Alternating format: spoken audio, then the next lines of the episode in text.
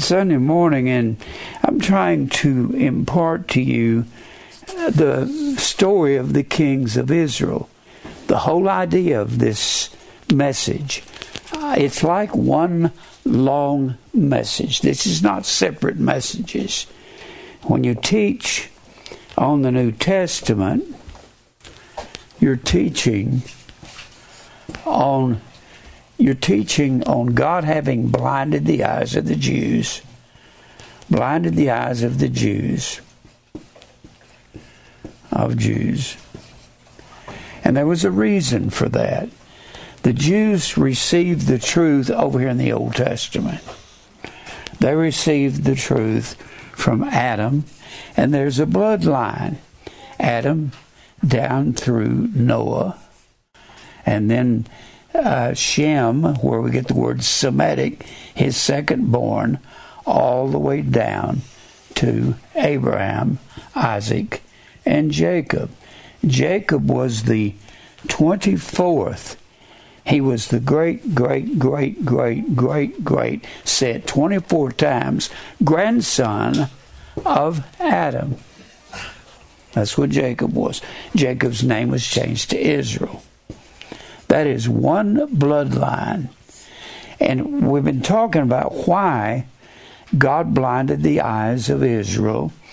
All the time they were a nation, you had you had prophets telling the people what God would have them to do up to Jacob, and then God has Jacob has two sons. Well, he actually has twelve, but he's got two sons that are very important in ruling Israel. And one of them is Judah, the fourth born. Out of Judah would come the king. And these are the men that would be over Israel as a ruling scepter uh, towards the whole nation. And you had Levi.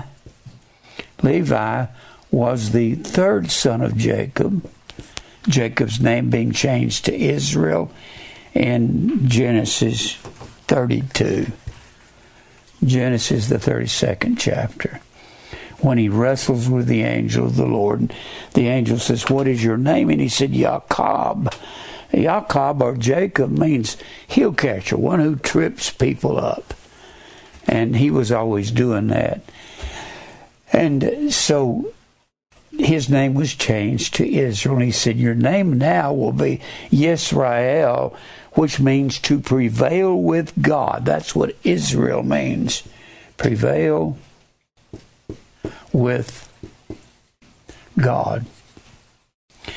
Now, the story is the reason God blinded the eyes of the Jews is because they never served him in truth.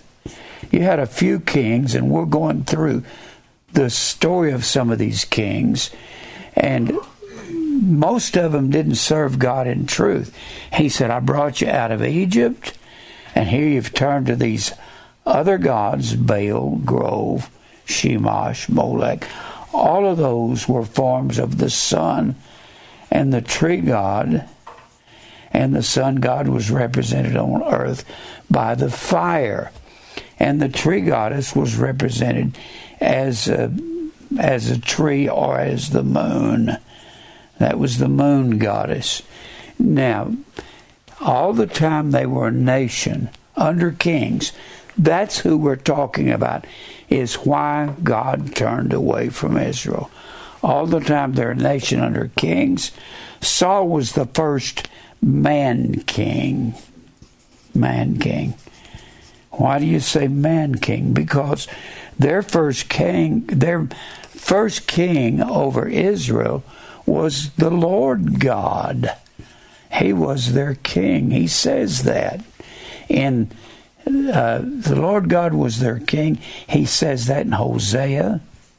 He says it in a bunch of places, but Hosea the 13th chapter and First Samuel the 12th chapter they were asking for a king back in the eighth chapter because Samuel had two sons.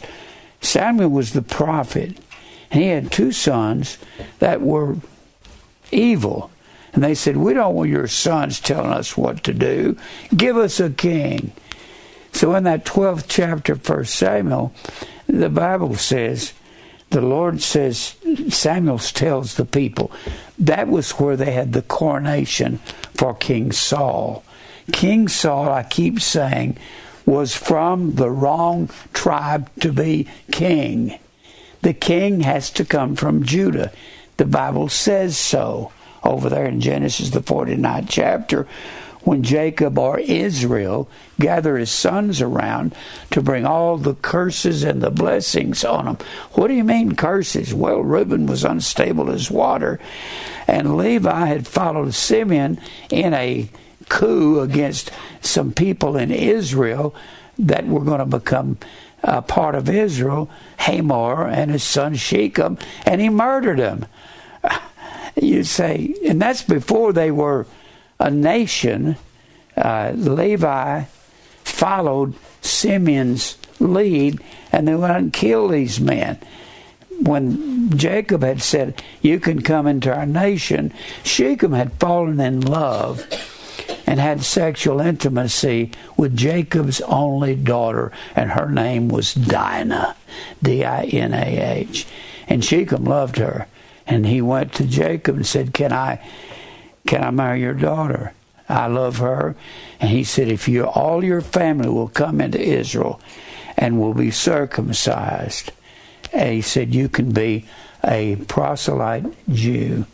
And they said, okay, we'll all do that. I don't know how many there were, but the whole family. And while they were circumcised, Simeon, boy, what a, what a character. He was the second born of Jacob. He said, let's get together.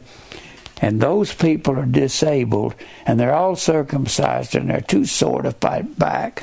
Let's kill all of them. And he gets Levi and takes them, and they slaughter them. And Jacob tells them, You brought reproach upon Israel. So, Israel wasn't exactly when somebody says, "Well, the Bible says, for whom He did for foreknow, He also did predestinate to be conformed to the image of His Son," and He loved Jacob and hated Esau because He knew how evil Esau was. Let me tell you, if there's an evil person in the Bible, it was Jacob. The guy, the guy was a scoundrel. He lied all the time. He lied and told his father, Yes, I am your son Esau. He was stealing his brother's birthright.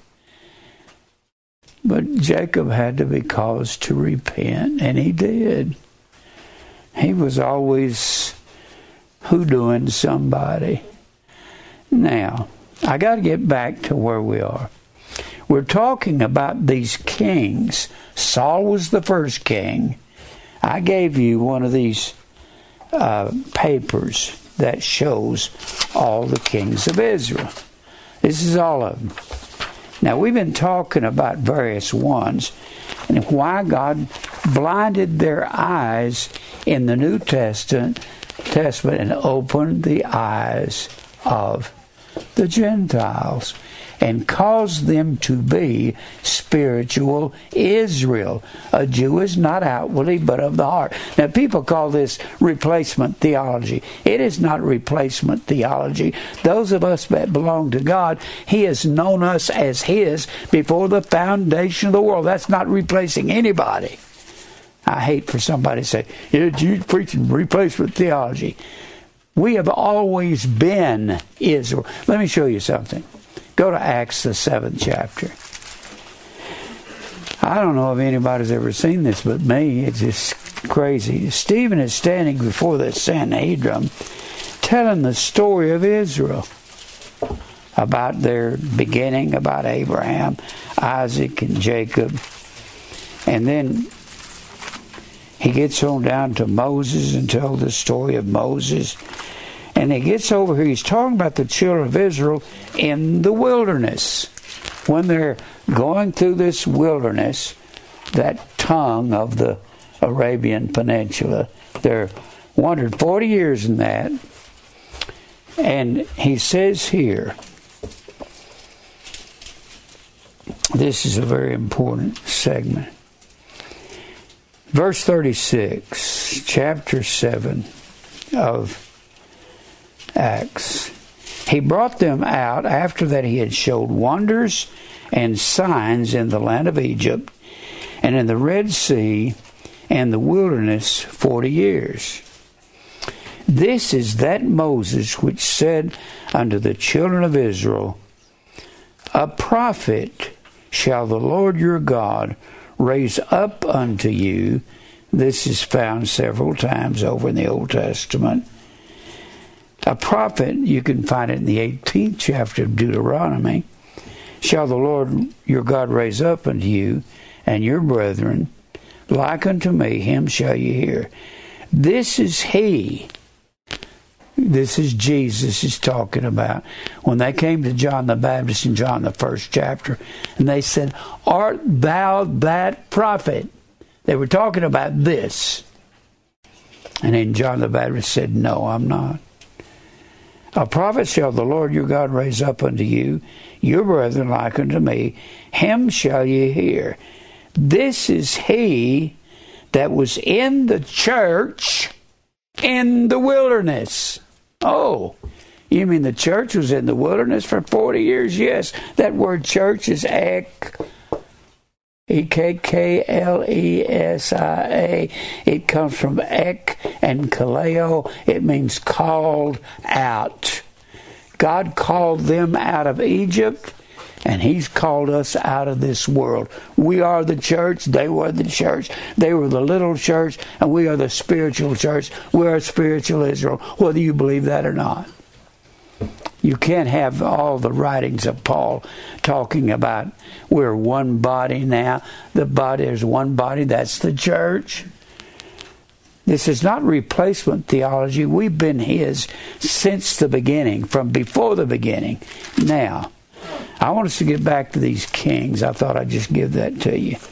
Get back to these kings. I want us to go over here to where we were last week. The reason God blinded the eyes of the Jews, they kept going after all of these gods until God scattered them all over the world. And He said, I'm going to scatter you. And when He does, He says, I'm going to give you a time to repent. That's called the 70 sevens or the 70 weeks of Daniel. I can't go into that right now too much.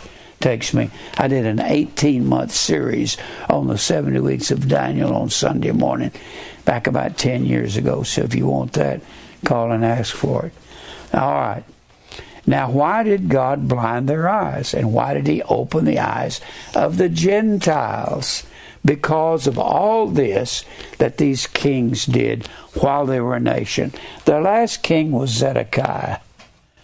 Zedekiah, now, that I detested. He was some outrageous king. These are the kings of Israel right here Saul, David, and Solomon. It says United Kingdom. That's because the kingdom hadn't been split into two kingdoms yet. It was Solomon that brought that about. Solomon allowed his 700 wives, his 300 concubines, to have their son and three gods. One of his wives was the daughter of Pharaoh. How in the world, what's Solomon doing marrying the daughter of Pharaoh? That's a good question we need to ask him when we get to heaven. He'll probably ask us why were we involved in our gods here upon the earth if we ask him that. But it was split under Solomon. God says, I'm taking the kingdom away from you. So he split into southern Judah, northern Israel. This right hand side, it's the left hand side on your paper, is this is northern Israel. These are not legitimate kings. David is of the tribe of Judah. His son Solomon, of course, was of the tribe of Judah. His son was Rehoboam of the tribe of Judah, and Abijah and Asa, and all these are the tribe of Judah, except for Athaliah. She's a witch. She tried to take over the kingdom. She is the daughter of Ahab and Jezebel because Ahab was getting Jehoshaphat, who is a righteous man, running around with him, and somehow, somehow, Athaliah ran into Jehoram one night at some party, and she liked him because he was good looking, and he thought she was hot. So they married, and she comes down into Israel, bring her mother's gods down into southern Judah or southern Israel, and says, oh, I want this kingdom for myself. So she kills all the seed royal except one. Boy, that was a salvation. Joash is the only king, the only lineage of Judah that was left. And he's a pretty good guy when he first comes in, but he gets evil like the rest. And then we got down to Amaziah. We talked about Uzziah last week. Does anybody remember his other name? Huh? Azariah. Azariah. Azariah. You have to look at you got to look in the in first in Second Kings. He's called Azariah or Azariah, however you want to pronounce it. Second Kings, and then he's called Uzziah in Second Chronicles and Isaiah. Uzziah. Now we've we've come down to the end of Israel's history. We're talking about why God carried them away. They kept going after these other gods. But we have we have consummated northern Israel's departure or their deportation. Northern Israel was carried away by the Assyrians. Not Syrians, not Syrians. Syria is a nation just north, east of Israel. That's Syria. Syria's had the same name since ancient times. That, well, I don't need to get into that, excuse me. I start to go off a little something, I have to correct myself. I was going to talk about the four generals that took over Alexander the Great's empire, and one of them was the Syrian kings, or Seleucus. They tried to raise up an empire, which they didn't quite make it, but they were trouble for Israel. Now, we're talking about the Assyrians. Assyria was what you would call northern Babylon. Took in all of Georgia up here, all of this area. And Iraq is Bab- the main Babylonian area. And the entire the entire system of Babylon was called Babylonia. But the city itself was called Babylon, and she was the mother of all harlots, according to Revelation 17 and 5. Being the mother, she gave birth to everything that was harlotry. Harlot is the word porneia. We got our word porn from that. But it doesn't just mean to look at naked pictures of men and women, it means idolatry.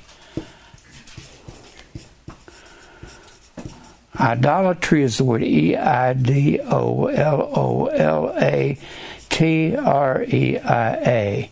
It comes from two words, ido and latruo. Latruo means to see. Ido means, excuse me, ido means to see. Latruo means to serve. It means to serve what you see. What you put into your eyes and your ears, that's what idolatry is. You don't have to own a statue that you bow down to. All you have to do is serve your car, serve your house, serve your furniture, serve your diamond ring, serve your job, and say, This is all that's important to me, then that is your God.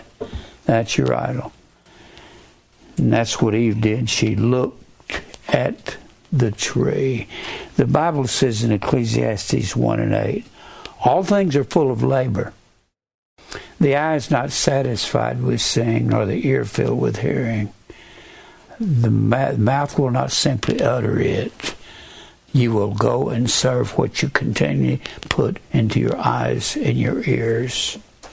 Now, I'm trying to work my way into this. The Assyrians, we went through that last week. The Assyrians carried northern Israel away into captivity. Then southern Judah starts getting corrupt because the way that that idolatry got down into southern Judah was through Athaliah. She marries King Jehoram. If you'll notice, Jehoshaphat has a son named Jehoram and a son named Ahaziah or Ahaziah, however you want to pronounce it. Ahab has a son named Ahaziah, a son named Jehoram. They were running around with each other. Jehoshaphat was good, Ahab was evil. Even Ahab gets, Jehoshaphat gets corrected by Jehu when Jehu runs across him and he says, What are you doing helping an evil king? What are you doing running around with the wrong people? If you evil communications corrupt good morals. You will get corrupted if you run with the wrong people. Well, I can affect them. I have done that when I was young. I kept running around with certain gospel singers that I was singing with, thinking, well, I can convert them. Instead, they corrupted me. And that's what happens to you. Well, they want me. I'm too strong. No, you're not. Nobody's that strong. You can't flirt with sin and hold hands with it and get by. Now, I want us to go back to where we were. Let's go back over there to Second Kings. Second Kings, the 19th chapter. This is where we talked about this last week. Second Kings 19. This is where the last, you had several Assyrians that were, several Assyrians that were prominent. You had Tiglath-Pileser. What a name. Don't name your kid that. They'll call him Tiggy in school and he won't have a very happy life. They had Shalmaneser, and they were attacking Israel. Israel was attacked by these monarchs of Assyria they were attacked uh, for t- 10 years from 732 BC to 722 BC. And that's when the last of northern Israel was carried away. And God says, I've had my fill with northern Israel. But you have to understand, when the Assyrians came in, they didn't just remove Israelites from. see if I can find it. They didn't just remove Israelites. They carried them off, but they moved into Israel, settled in Israel, intermarried with the women, and started teaching northern Israel Assyrian tree and sun worship. They had a mixture of Jehovah and sun and tree worship mixture. That's why Jesus, I said this last week, that's why Jesus told the woman of the well of Samaria, You worship you know not what. Because they, it was a mixed up religion. That's why the Pharisees hated northern Israel. They wouldn't step foot into it. Now, these kings have overthrown northern Israel. They assume they could go down into southern Judah and they assume at the same time in 722 they can go down into southern Judah, and they think, well, Sennacherib.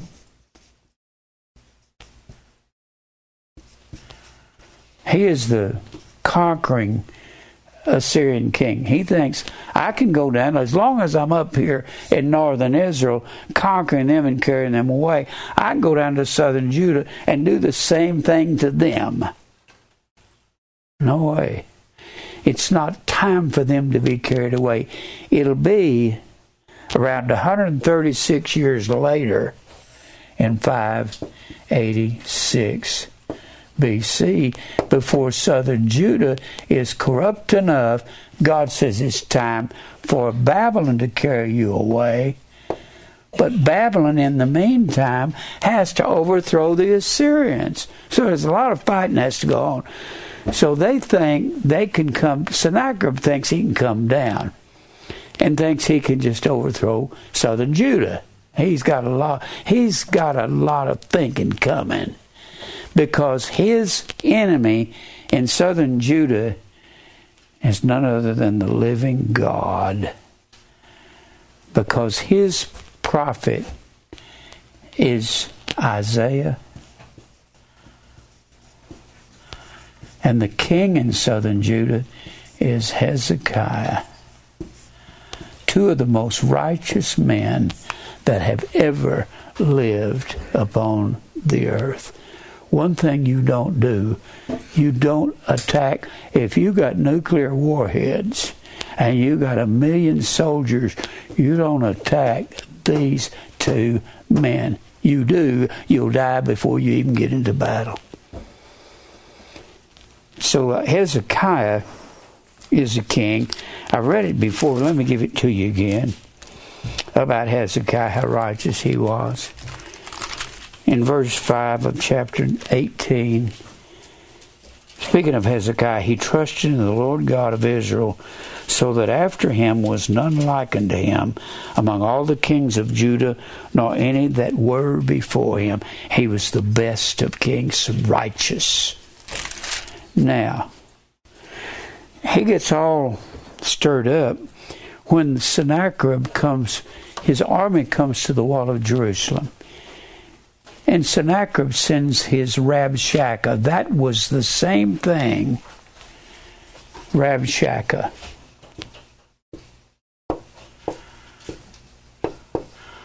The Rabshakeh of the Assyrians was the same thing as a butler in Israel. A butler was not a guy that answered the door and wore a frock-tail coat. That wasn't a butler. That was a cupbearer. He was the closest thing to a king because he would come and bring the king his cup of drink or whatever, and he would taste it before the king, and if he died, the king wouldn't drink of it and he had to be very close to the king. So he sent his Rabshakeh to the wall of Jerusalem and said, and he tells the he tells Eliakim, he is the son. Eliakim Eliakim speaks for his father Hilkiah. Hilkiah is the high priest of Israel. That makes Eliakim a high priest. But these men sent their messengers. The Rabshakeh was the messenger of Sennacherib, and Eliakim was the message of his father Hilkiah. And Eliakim stands on the wall, and this Rabshakeh says, Do you think that your God is going to deliver me, deliver you from the greatest, the great king, the greatest army that has existed up to this point? You think that? Nothing will deliver you from that. And he threatens them all through this 19th chapter. You're going to die. Nobody can get away from the Sennacherib or Shalmaneser or Tiglath-Pileser when they were kings. So one night, I'm going to give it to you because it tells you several times. They're out there encamped, and Hezekiah gets a little nervous. He goes to Isaiah. Isaiah prays a little short prayer because Jerusalem is just a little sleepy town of just a few thousand people. And Sennacherib has got hundreds of thousands of soldiers at the gate, and they're ready to run over Jerusalem. Well, the, that night, that night, here's what happens. I'm going to read it to you. You need to read the different characterizations of these men. Read it in Second Kings, then read it in Second Chronicles, and read it out of the book of Isaiah. And I've read it last week, but let me read it to you again. Verse 32, chapter 19, 2 Kings.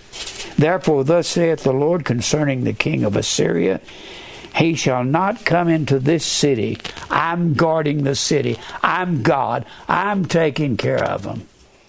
Nor shoot an arrow there, nor come before it with shield, nor cast a bank, that would be a, a bulwark against it, by the way that he came, by the same as the way he's going to turn. I will turn him around.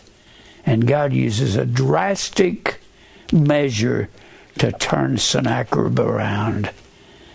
And shall not come into this city, saith the Lord. He's not going to set foot in Jerusalem. God has a death angel. His name is Michael. Michael is somebody you didn't talk back to. Michael, Michael could kill you on the spot just looking at you and he killed 185,000 Assyrians that night by himself. One on 180, one against 185,000. That's better than karate. For I will defend this city. God says, I'm going to defend it to save it for mine own sake and for my servant David's sake. And it shall come to pass that night, and it came to pass that night. The next day, Sennacherib was going to attack, and Jerusalem would have looked like a wasteland if he'd have got to do it. The death angel of the Lord went out and smote the camp of the Assyrians, and a hundred fourscore and five thousand. A score is twenty, a hundred and eighty-five thousand, and they were and when they arose early in the morning, behold, they were all dead corpses. I love that. And Sennacherib the king of Assyria departed and went and returned and dwelt at Nineveh. That was the capital city of the Assyrians. That's right about where Baghdad is on the Euphrates, uh, excuse me, on the Tigris River. And it came to pass as he was worshiping in the house of Nisroch his god, that Adrammelech and Sharezer his sons killed him with a sword. And they escaped in the land of Armenia, and Esarhaddon his son reigned in his stead. And it's done. Now, what I've got, to, let me give you a couple other places. Look over here in Isaiah 31. Isaiah 31. I want you to see this, what it says. Isaiah 31. Isaiah's got a little bit to say about this. Isaiah 31,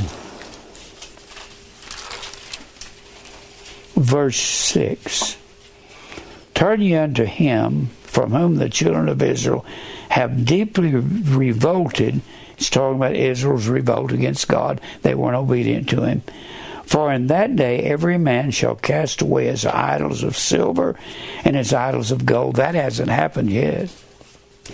Which your own hands have made unto you for sin. Then shall the Assyrian fall with the sword and not of a mighty man. It won't be mighty men. It'll be the death angel comes and gets him. And the sword, not of a mean man, shall devour the king of Assyria, but he shall flee from the sword, and his young men shall be discomfited, and he shall pass over to his stronghold for fear, and his princes shall be afraid of the ensign, saith the Lord, whose fire is in Zion, and his furnace is in Jerusalem. Now, I want to give you one other on this. Look over here at Isaiah 37. Isaiah is giving his account of this happening in Jerusalem, where that Sennacherib is going to come in. There were two different kingdoms. They both have to be carried away because of their idolatry, which is the same thing as Christmas. Isaiah 37.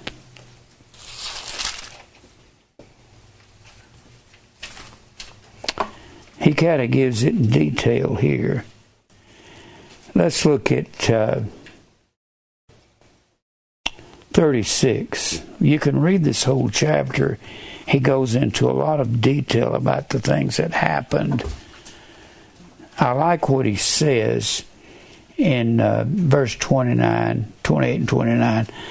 I know thy bow, thy going out and thy coming in, and thy rage against me, Sennacherib because thy rage against me and thy tumult is come up in mine ears. Therefore will I put my hook in thy nose and my bridle in thy lips.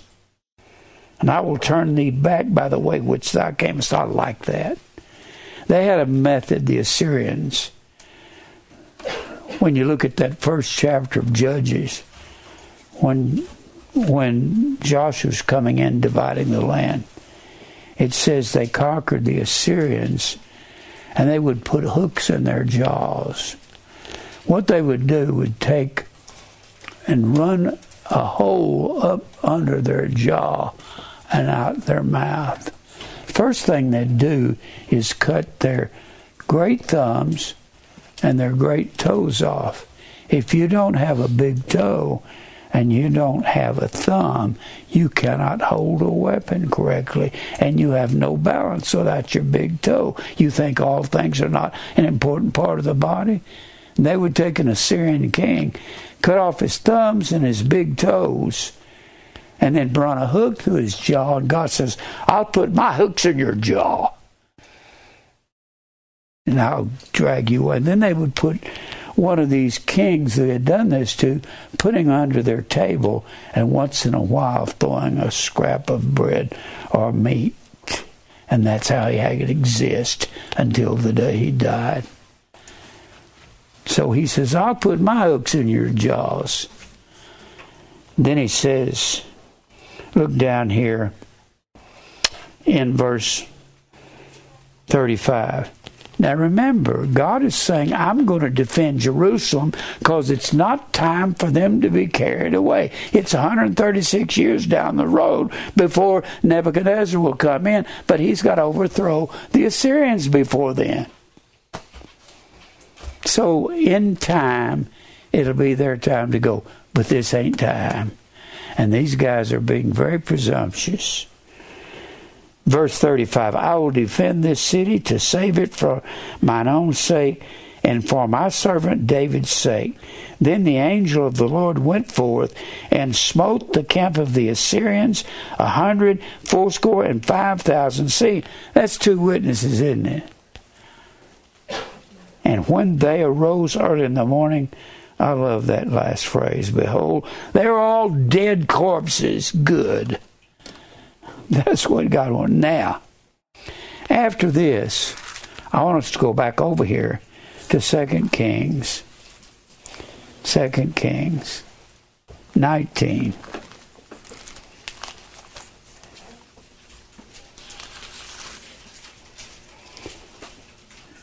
Second Kings, actually, I want to go to verse chapter 20. Second Kings 20. I've said this before. Let me say it again. Maybe this will help some of you understand. When you're reading First or Second Kings, First or Second Kings, when you're reading First or Second Kings, always look and see who the prophet is and look in your concordance and look at First and Second Chronicles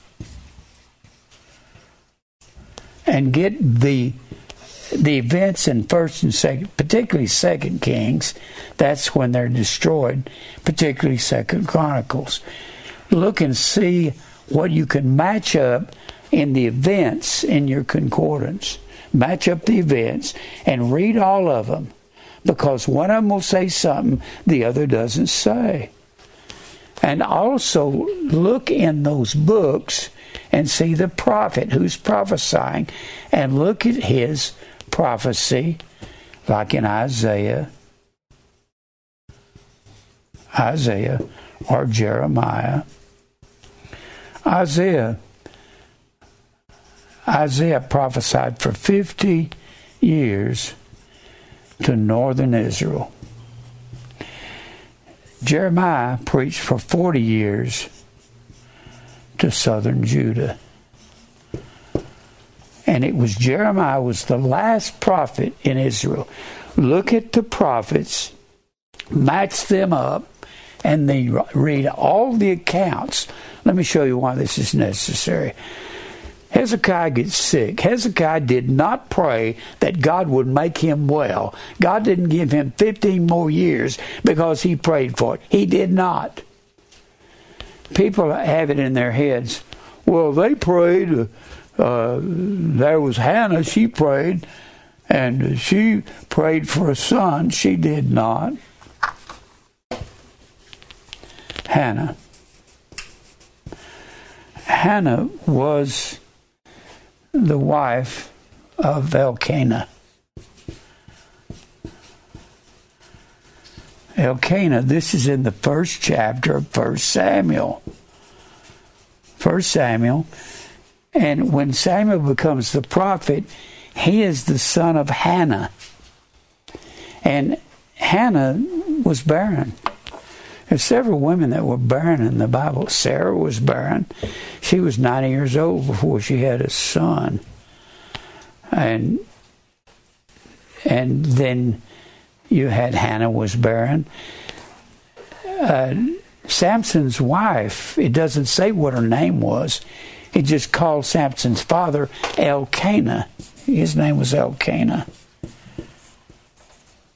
That was Samson's father, and his mother was barren. She couldn't have children.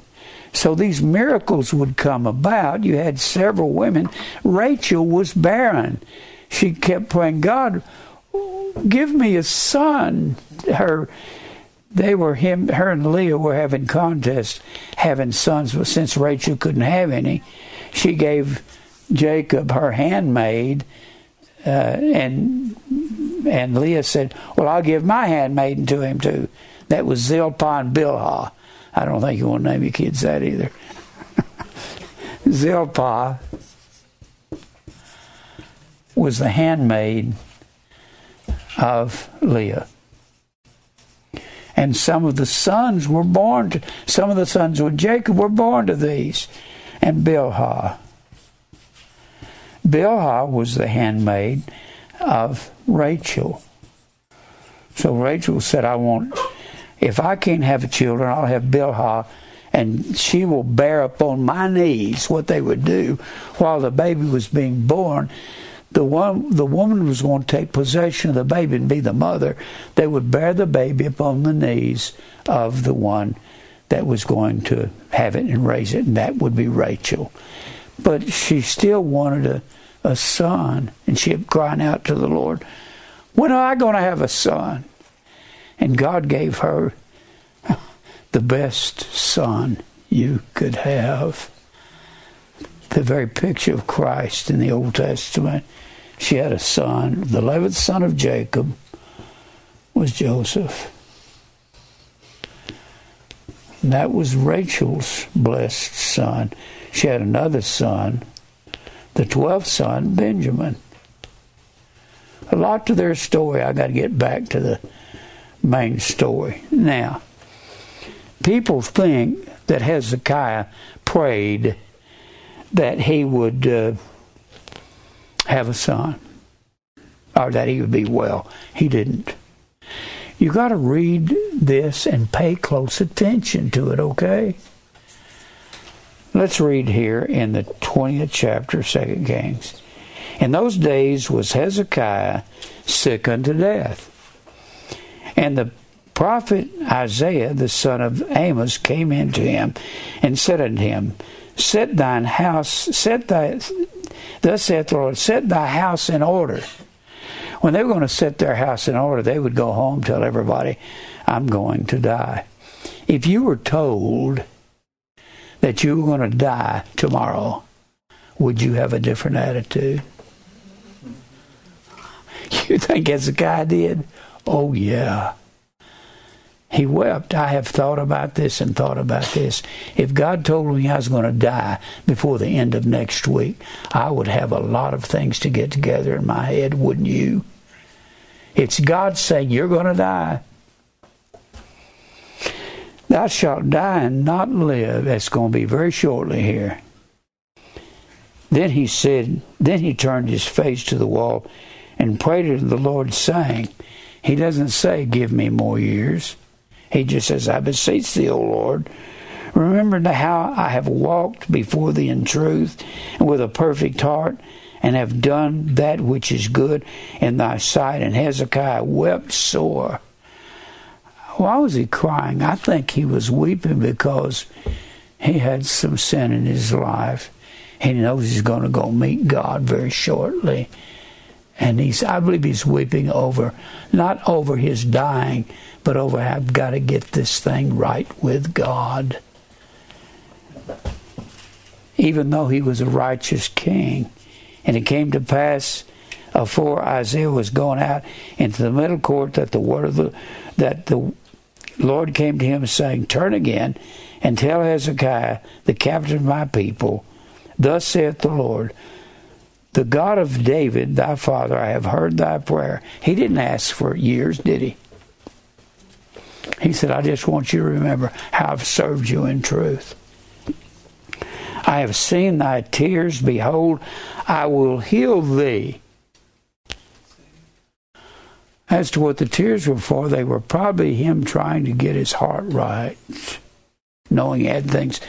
But you're not going to find out all about him in this chapter here. You need to go over to Second Chronicles. And I shall go up into the house of the Lord. I will add unto thy days 15 years. He didn't ask for 15 years. People want to say, Hezekiah asked for extra time. He did not. He just prayed to God and said, I've served you. And I will deliver thee in this city out of the hand of the king of Assyria. It's as though this chapter is a little out of spot because in the previous chapter it shows he's delivered from the king of Assyria. And I will defend this city for mine own sake and for my servant David's sake. And Isaiah said, Take a lump of figs. And they took and laid it on the bull, and he recovered. Now, go over here to Second Chronicles. Second Chronicles. Give you a little more information on Hezekiah. But if you don't read both of them, you're not going to know. Second Chronicles. 32nd chapter. All right. 32.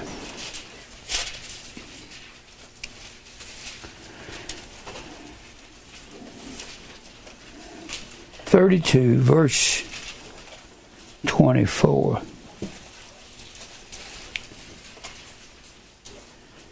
And in those days, Hezekiah was sick to the death. You can read about Sennacherib in this chapter right before this.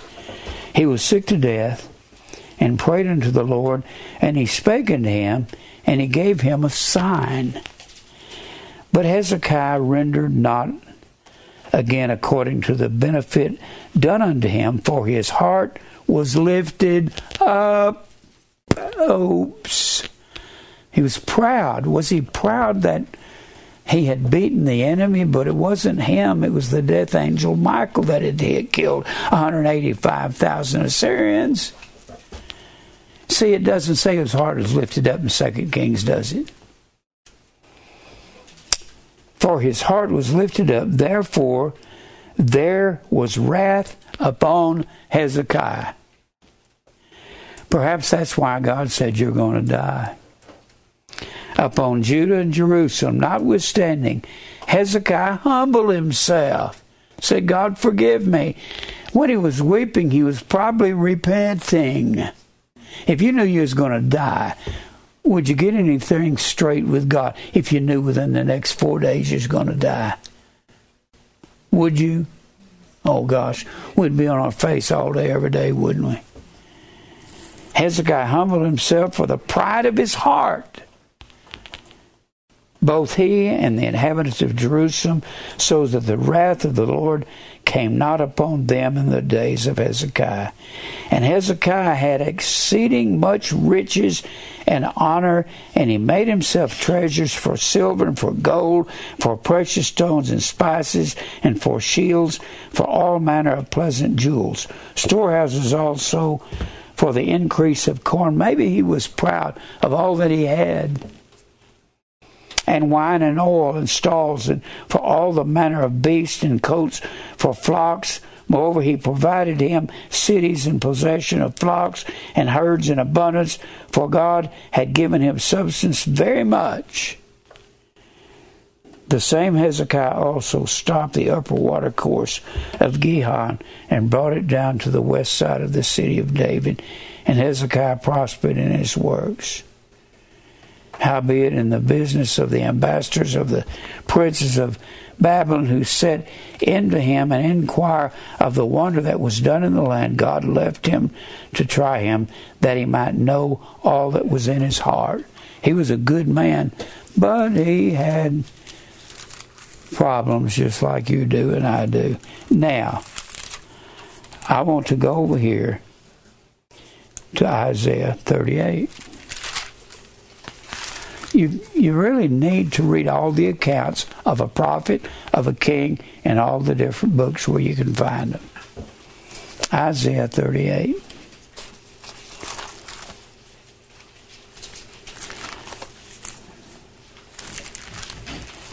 Isaiah 38. I got to spend a little more time on this thing on prayer because people did not pray like you have imagined they prayed. I'm going to get back to Hannah in a minute and show you that she did not ask for a son. People, they use Hezekiah and Hannah all the time. Well, they asked for something and they got it. Prayer means to bow to the will of God, is what it means. Proseuchomai is the word. Isaiah 38.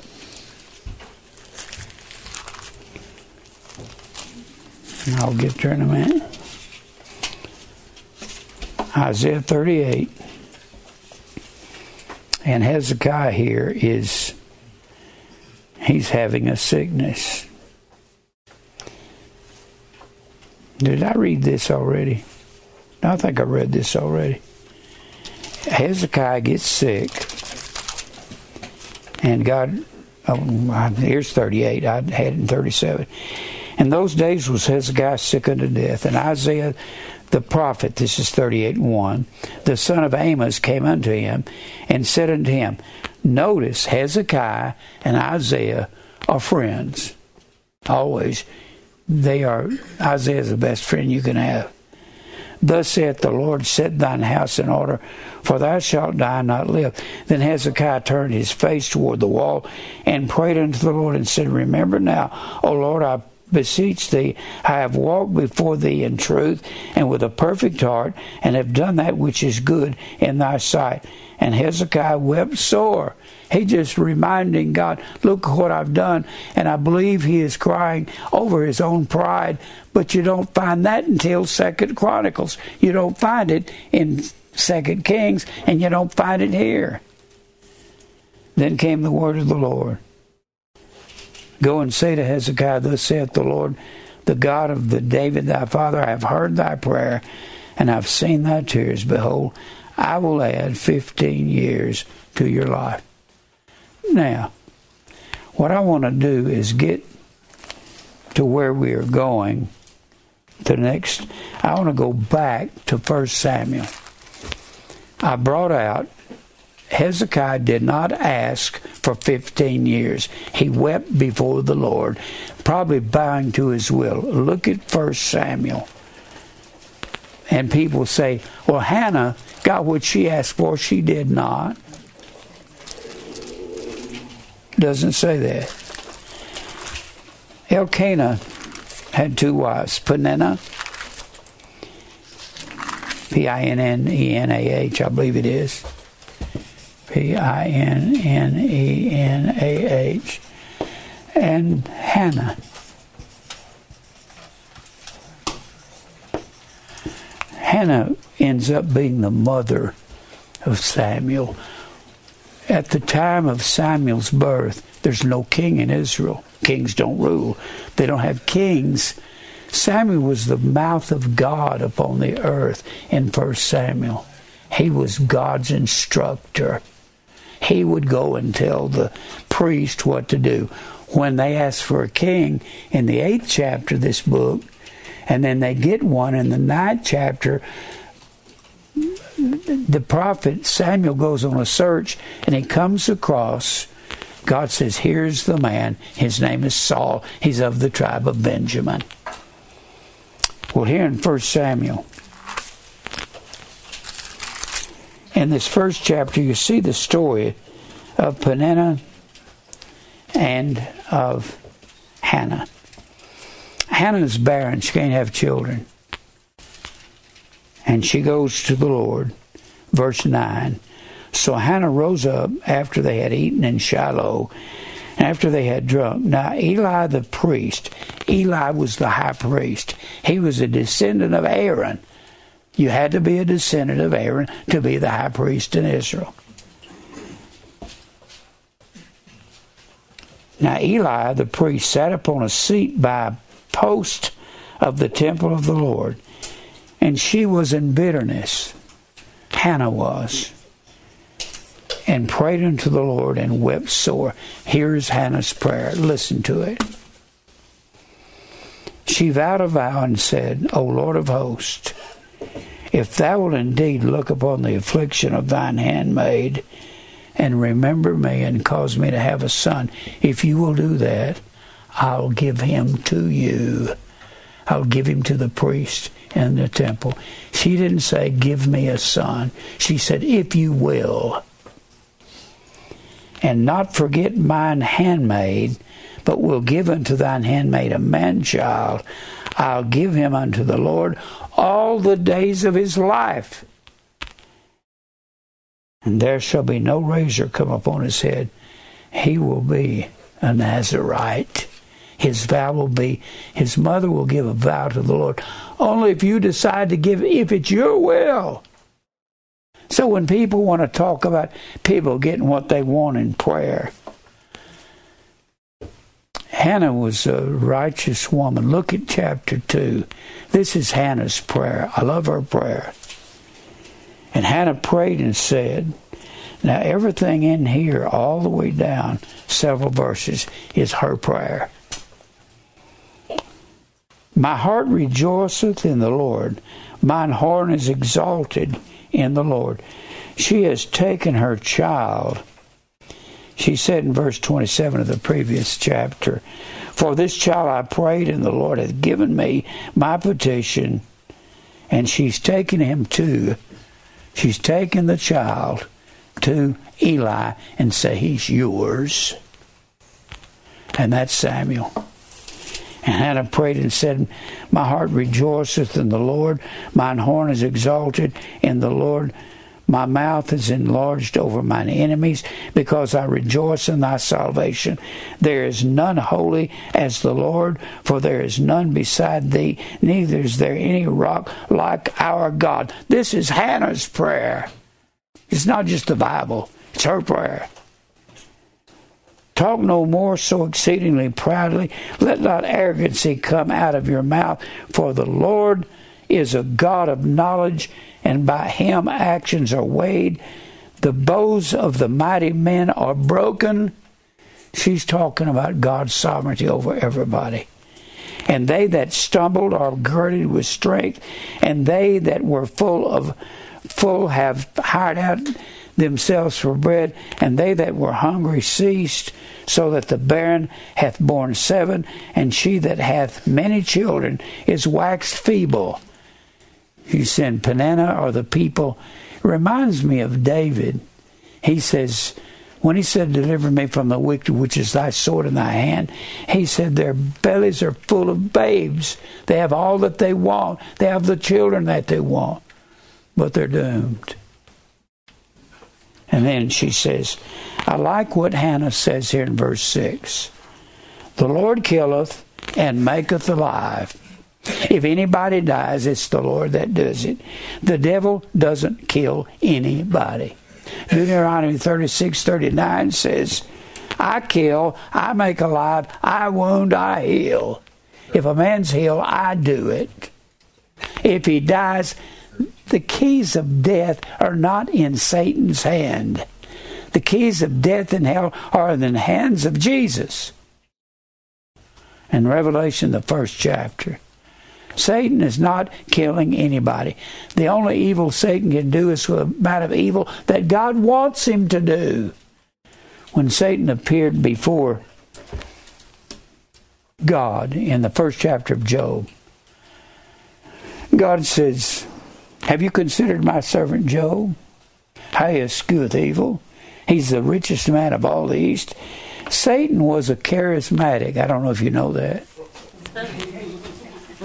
Satan said, Well, sure, he serves you. You give him this hedge all around him. He's got all this money and all these things. That's why he serves you. And Satan said, Turn him over, turn him over to my hand. I'll cause him to curse you and die. God said, It's All right, now, Satan, here's the deal. you can you can take everything he has. You can't touch his body, and you can't take his life. Do you understand me? Satan says, Yes, sir. He goes about to do the will of God. And the Bible says that the Sabeans came in and took all of his sheep and all of his asses away. And a man comes running to Job and says, the Sabeans have come in and stolen all of your, your cattle. And while the man was yet speaking, the Bible says the fire of God fell from heaven. That amazes me. It doesn't say the fire of Satan fell from heaven, it says the fire of God. And that's supposed to be Satan was nothing but a tool in the hand of God. And while the man was yet speaking, another man run up and said, Your seven sons and three daughters were at a house having a party, and a wind came and blew the house in and killed all your sons and your daughters. Seven and three. Seven sons and three daughters. And Job said, The Lord giveth, and the Lord hath taken away he says this was God's doing. He gave Satan no credit whatsoever for what was going on. He said, The Lord giveth and the Lord taketh away. Blessed be the name of the Lord. The word name is the word Shem, it means authority. Blessed be God's authority that killed my sons and daughters. And the last verse of the first chapter says, this it goes back to the Bible speaking. And the last verse says, In all this, Job sinned not with his lips, nor charged God foolishly. The Bible says, when Job talks about me, he tells the truth. I killed his kids. Now, that's the kind of thing that God will do to get your attention. And then you get into the second chapter. And Job is being faithful to God. And Satan comes back to God and says, skin for skin. A man will do anything to save his own skin.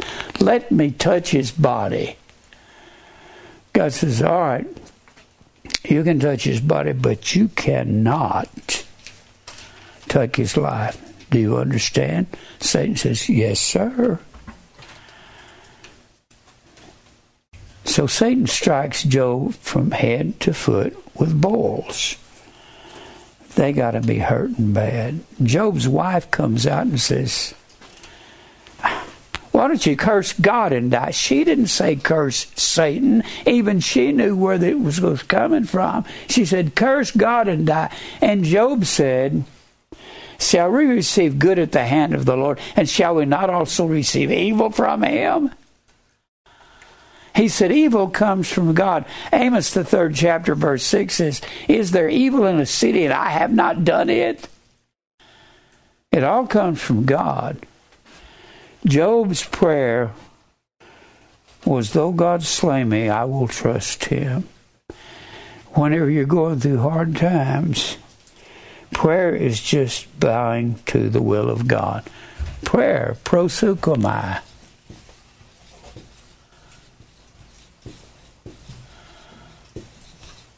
Now, God's will is being done. He doeth according to his will in the armies of heaven and among the inhabitants of the earth, and none can stay his hand or stop him from doing what he wants to do. He says, My counsel shall stand. I'll do all my pleasure. I do what I want to do. He kills, he makes sick, he makes alive. People, I heard that idiot Benny Hinn say one night on TV, he said, I challenge anybody to show me where God makes anybody sick. How about Micah 6.13, you moron? Therefore will I make thee sick in smiting thee because of thy sins. Is that insane? God says, I'll bring all. God killed 70,000 people in Israel when David numbered Israel in the 24th chapter of 2 Samuel and he sent the death angel out to kill people. And the death angel comes in and says, I'm going to finish wiping out Jerusalem. God said, That's enough. I have brought enough evil upon Jerusalem. I did it. That's what the Bible says. Read that 24th chapter. All this stuff that was happening with these kings was of God the the verse that is the most astounding verse concerning all of this is Romans 11 and 11. Did Israel stumble when they went after all these sun and tree gods? Did they do that merely to stumble for no other reason than just to fall down and bust their nose on the ground? God forbid they stumble so salvation would come to the Gentiles so there would be a Gentile spiritual Israel church. That's why they fell for you and I. Now, there's a lot of situations. Samuel's mother wanted a son. Uh, Samson's mother wanted a son.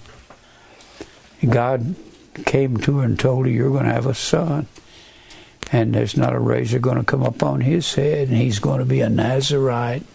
Nazarites had some requirements. We'll go into that later. And then you have you got all these other places. You remember Asa and First Corinthians, the 14th, Second Chronicles, the 14th chapter. Asa is going to take half a million, half a million Israelites is going to go against a million Ethiopians. And the Ethiopians had 300 chariots of iron. A chariot of iron had those scythes come out of the wheel. You couldn't beat those, no way. If somebody had 300 chariots of iron, you're all going to die. And one of the greatest prayers, I want to read that to you again in Second Chronicles just before Asa goes into the battle. The only reason that Asa prayed this prayer was because he had cleaned the land out. He had cleared the land of all Baal and grove and idolatry worship. He had struck it from the land. So, what did he have to do to win this battle? Huh? What do you have to do? Trust in. Huh? Trust in the Lord. We already did. He didn't really have to do nothing except go to battle. Because he had cleaned the land out of all idolatry. Boy, he was such a good man when he started. Second Corinthians, the 14th chapter. He's fixing to go. He's going against the great army of the Ethiopians. The Ethiopians have a thousand thousand men and three hundred chariots in verse 9. Then Asa went out against him, and they set the battle in array, verse 10, in the valley of Zarephath and Mareshah. And Asa cried unto the Lord his God. This is one of the greatest prayers I have ever seen in my life in the Bible. Cried unto the Lord his God and said, Lord, it is nothing with thee to help with many or with them that have no power. It's nothing to you.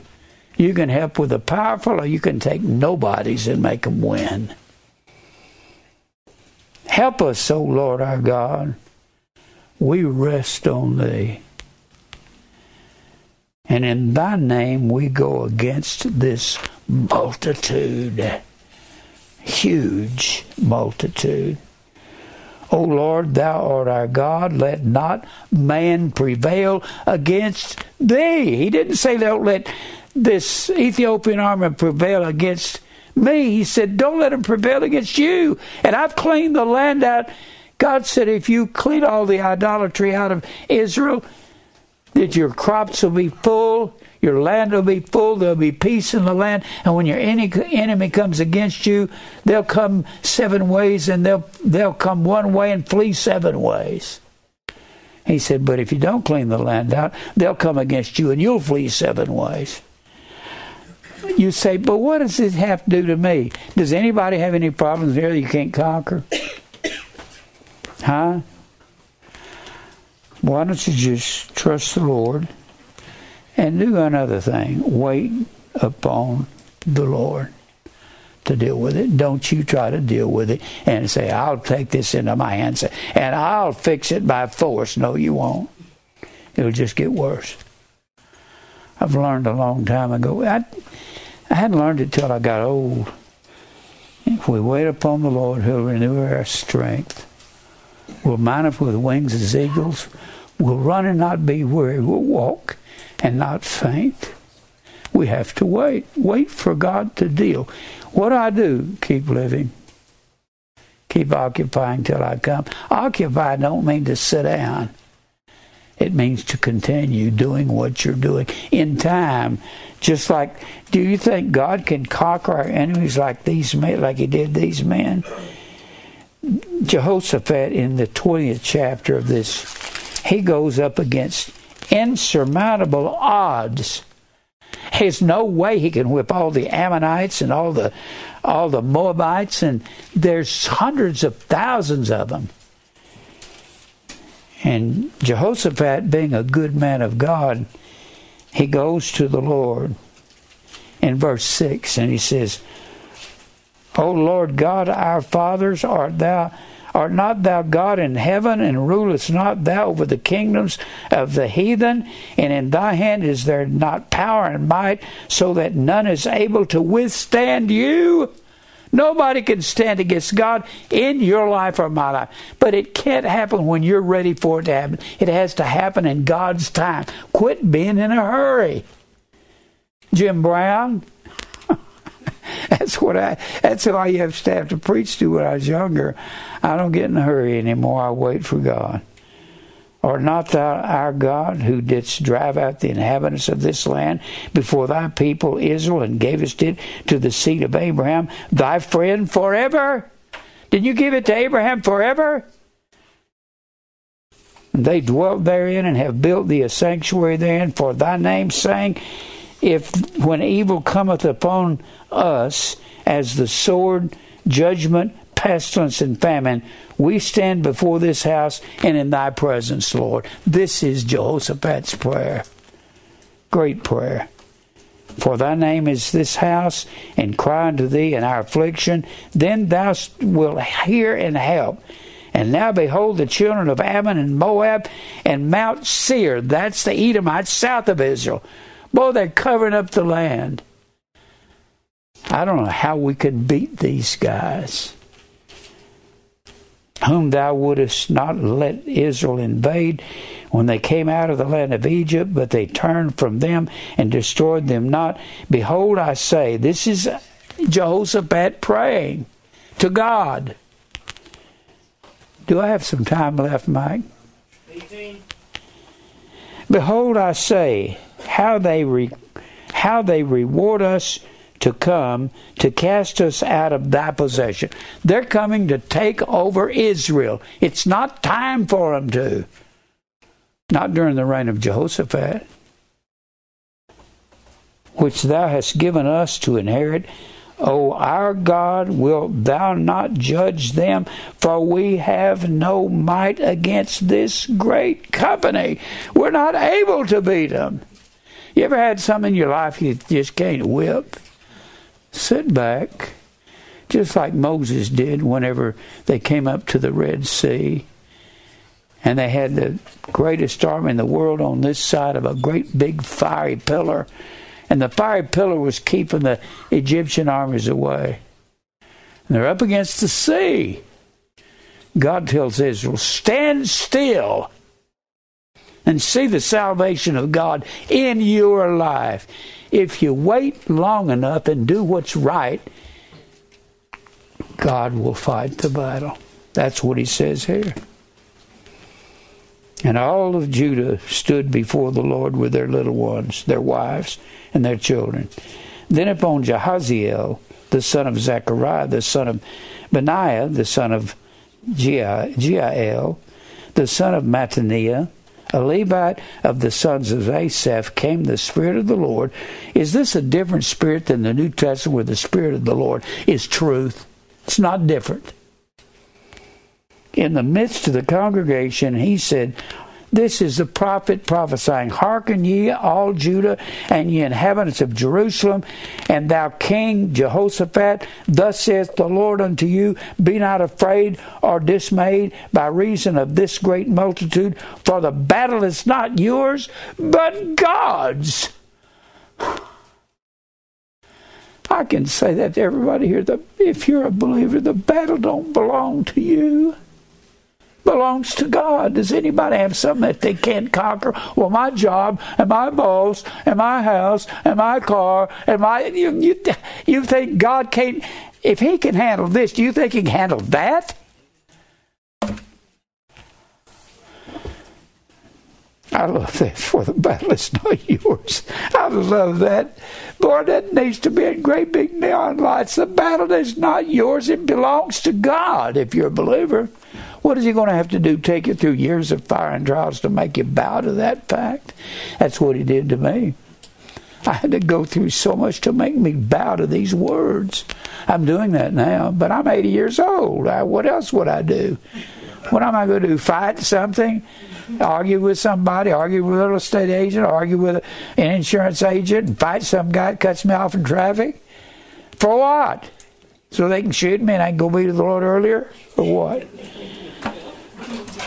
This prophet said, Tomorrow go you down against them. Behold, they come up by the cliff Ziz, and ye shall find them at the end of the brook.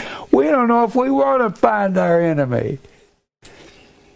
Before the wilderness of Jeruel, ye shall not need to fight this battle. Boy, is that something for us? I got that in big red letters underlined. Set yourself, stand still, and see the salvation of the Lord with you. That's exactly what Moses told the children of Israel. Let me tell you, stand still. We get all wound up and we want to fix things, don't we? I'm going to fix that guy. I'm going to fix this. I'm going to fix her. I'm going to fix him. No, you're not. It's like Sennacherib thing. And I'm going down there and take Judah. It's 722 BC. No, you're not. Not till 586. You're not going to do nothing. And you ain't going to be the king then. You're going to be dead. Sometimes God may deal with your enemies long after you're out of the way. O Judah and Jerusalem, fear not, nor be dismayed. Tomorrow go out against them, for the Lord will be with you. Don't you like that? I love this chapter. I don't know if I like this better than Asa's prayer.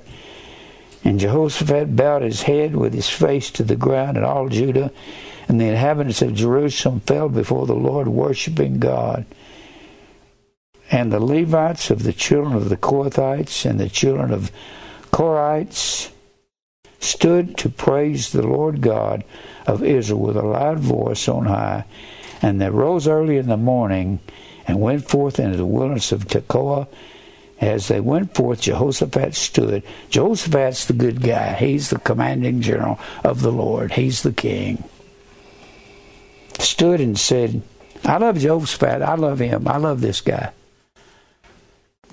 he just messed around. He did one. He did something I used to do. I used to hang around heathen gospel singers, thinking I can lead them into righteousness, and I couldn't. They affected me and got me to doing the things they did. Hear me, O Judah, and ye inhabitants of Jerusalem. Believe in the Lord your God, so you shall be established. Believe his prophets, so that you prosper. And they go out against them and they whipped them.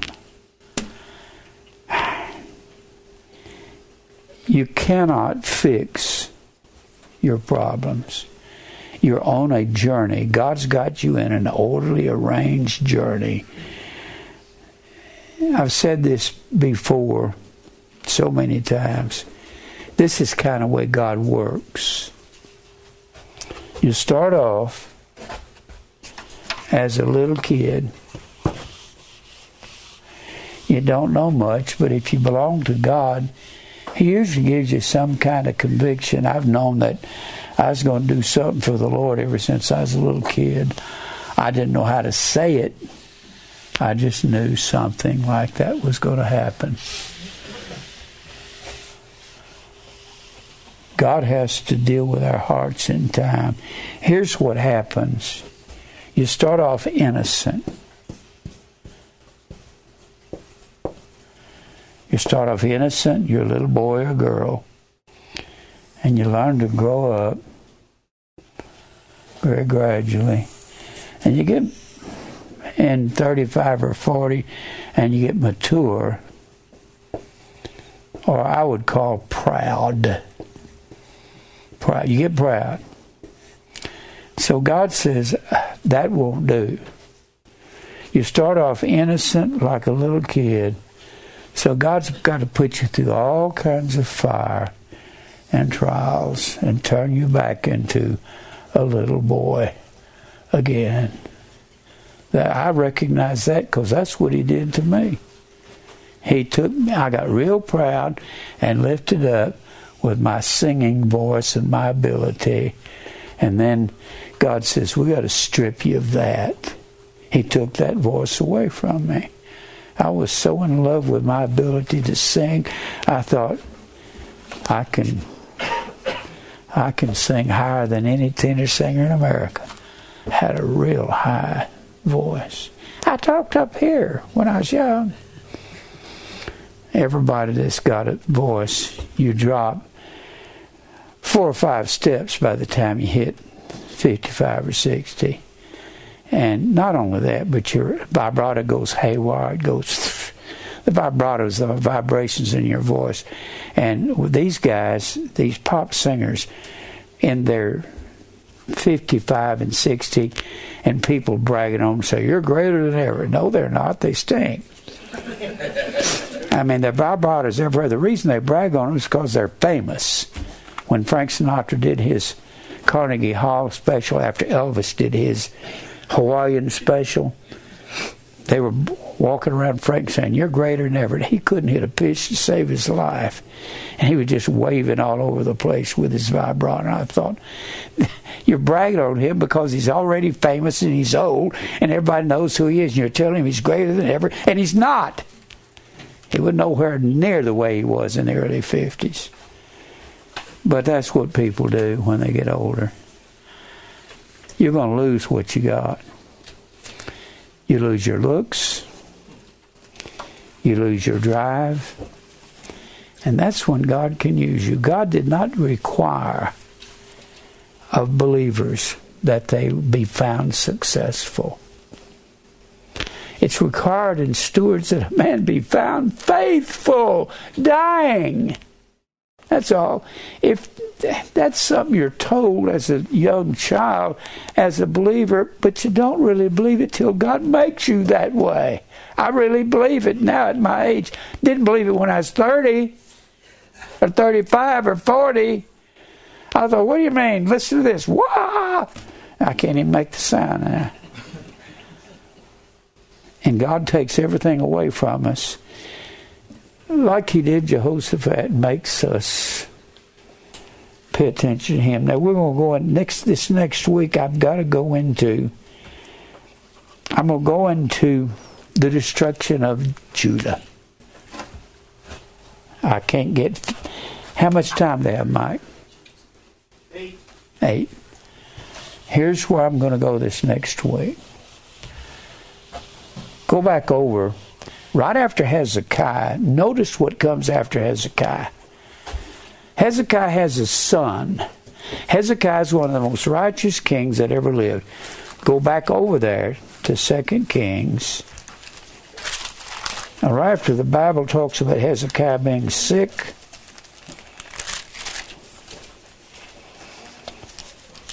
right after it talks about that, oops, I'm in the wrong, I'm in the wrong Kings.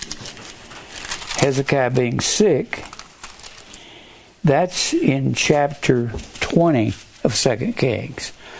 He's got a son named Manasseh. Manasseh is one of the wickedest kings that ever lived in Israel. This is the son of one of the most righteous kings that ever lived in Israel. That's Manasseh. Because of the wickedness that Manasseh did, God says, I'm not going to turn back from my destroying Israel because of the wickedness that this man did. Let's read a few verses of this. Manasseh was 12 years old when he began to reign and he reigned 55 years in Jerusalem. And his mother's name was Hephzibah. Now, let me tell you something about these kings. Manasseh was 12. What does a 12 year old know about ruling? Nothing. Who's he going to consult? The Queen Mother. she's going to tell him, son, here's what you need to be doing. Evidently, she wasn't paying attention to Hezekiah. So he gets on a tear, this Manasseh does. Whew. He is something else. He did that which was evil. I mean, should be in big letters, red flashing letters, in the sight of the Lord after the abominations of the heathen whom the Lord cast out before the children of Israel. All the Ammonites and the, the Jebusites and the uh, Perizzites and all those ites, all the evil, he did all that evil that they did. For he built up again the high places which Hezekiah his father had destroyed. His father had cleaned Israel out, and his son is coming along and going to bring it back and the reared up altars for Baal, made a grove, the tree goddess. Somebody wrote me an email saying Jehu cleaned all this up in Israel. No, he didn't. Jehu cleaned up northern Israel, but when Athaliah brought it down into southern Judah, these guys seemed to catch on to that real quick. And what is the difference between what they're doing and what we're doing in America? It's idolatry, whatever you put in your eyes and ears, and you just saturate your life with it. He did that was evil. He built up the high places which Hezekiah his father had destroyed. He reared up altars for Baal in a grove, as did Ahab, king of Israel, and worshipped all the host of heaven. This is the king of southern Judah. And served them, and he built altars in the house of the Lord in the temple, he built altars to these gods and goddesses. It's a wonder God didn't strike him dead right there. Which the Lord said, In Jerusalem will I put my name, and you've built a grove in the house of God. Some writers say he raised up an Ashtaroth in the house. And he built the altars for all the hosts of heaven in two courts of the house of the Lord. And he made his son pass through the fire and observed times and used enchantments. How in the world could Hezekiah's son of all people do this? He's probably listening to his queen mother and dealt with familiar spirits, dealt with, remember that word? Ob, bottle, soothsayers, pretending to talk to the dead, and wizards, and he wrought much wickedness in the sight of the Lord to provoke him to anger. And he set up a graven image of the grove. That's the same thing as a Christmas tree and he had made in the house of which the Lord said to David and Solomon his son, In this house and in Jerusalem, which I have chosen out of the tribes of Israel, will I put my name forever, neither will I make the feet of Israel move any more out of the land which I gave their fathers, only if they will observe, only if you will observe to do according to all that I have commanded. That's the only way you can keep from being scattered and according to all the law that my servant Moses commanded them. But they hearkened not. And these next words say Manasseh seduced Israel to do worse than any king before him. And he's believer. How do you know that?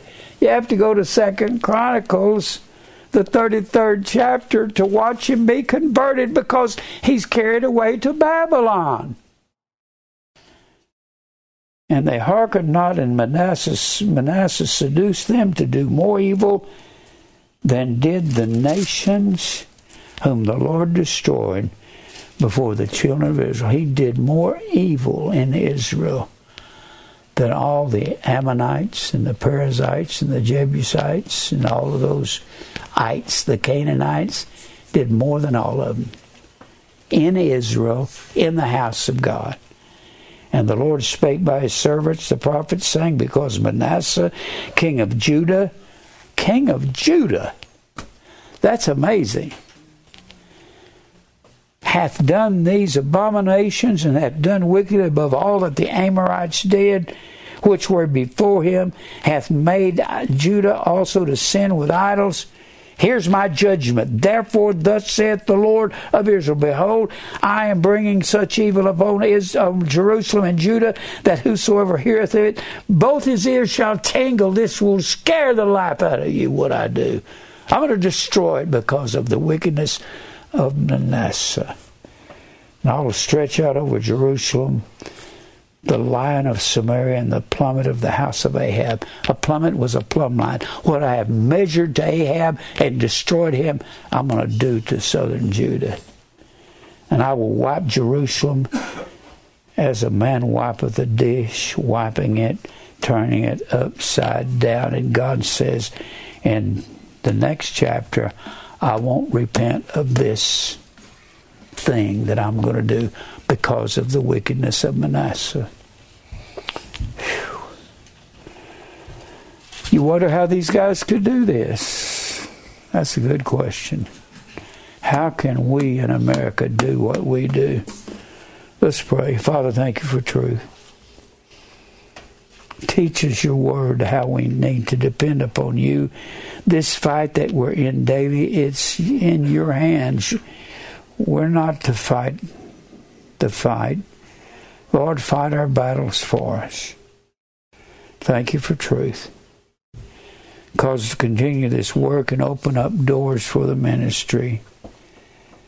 We'll give you praise for everything. Let us cheer elect in Christ's name. Amen. Well, we're getting to the end of the Kings, I hope.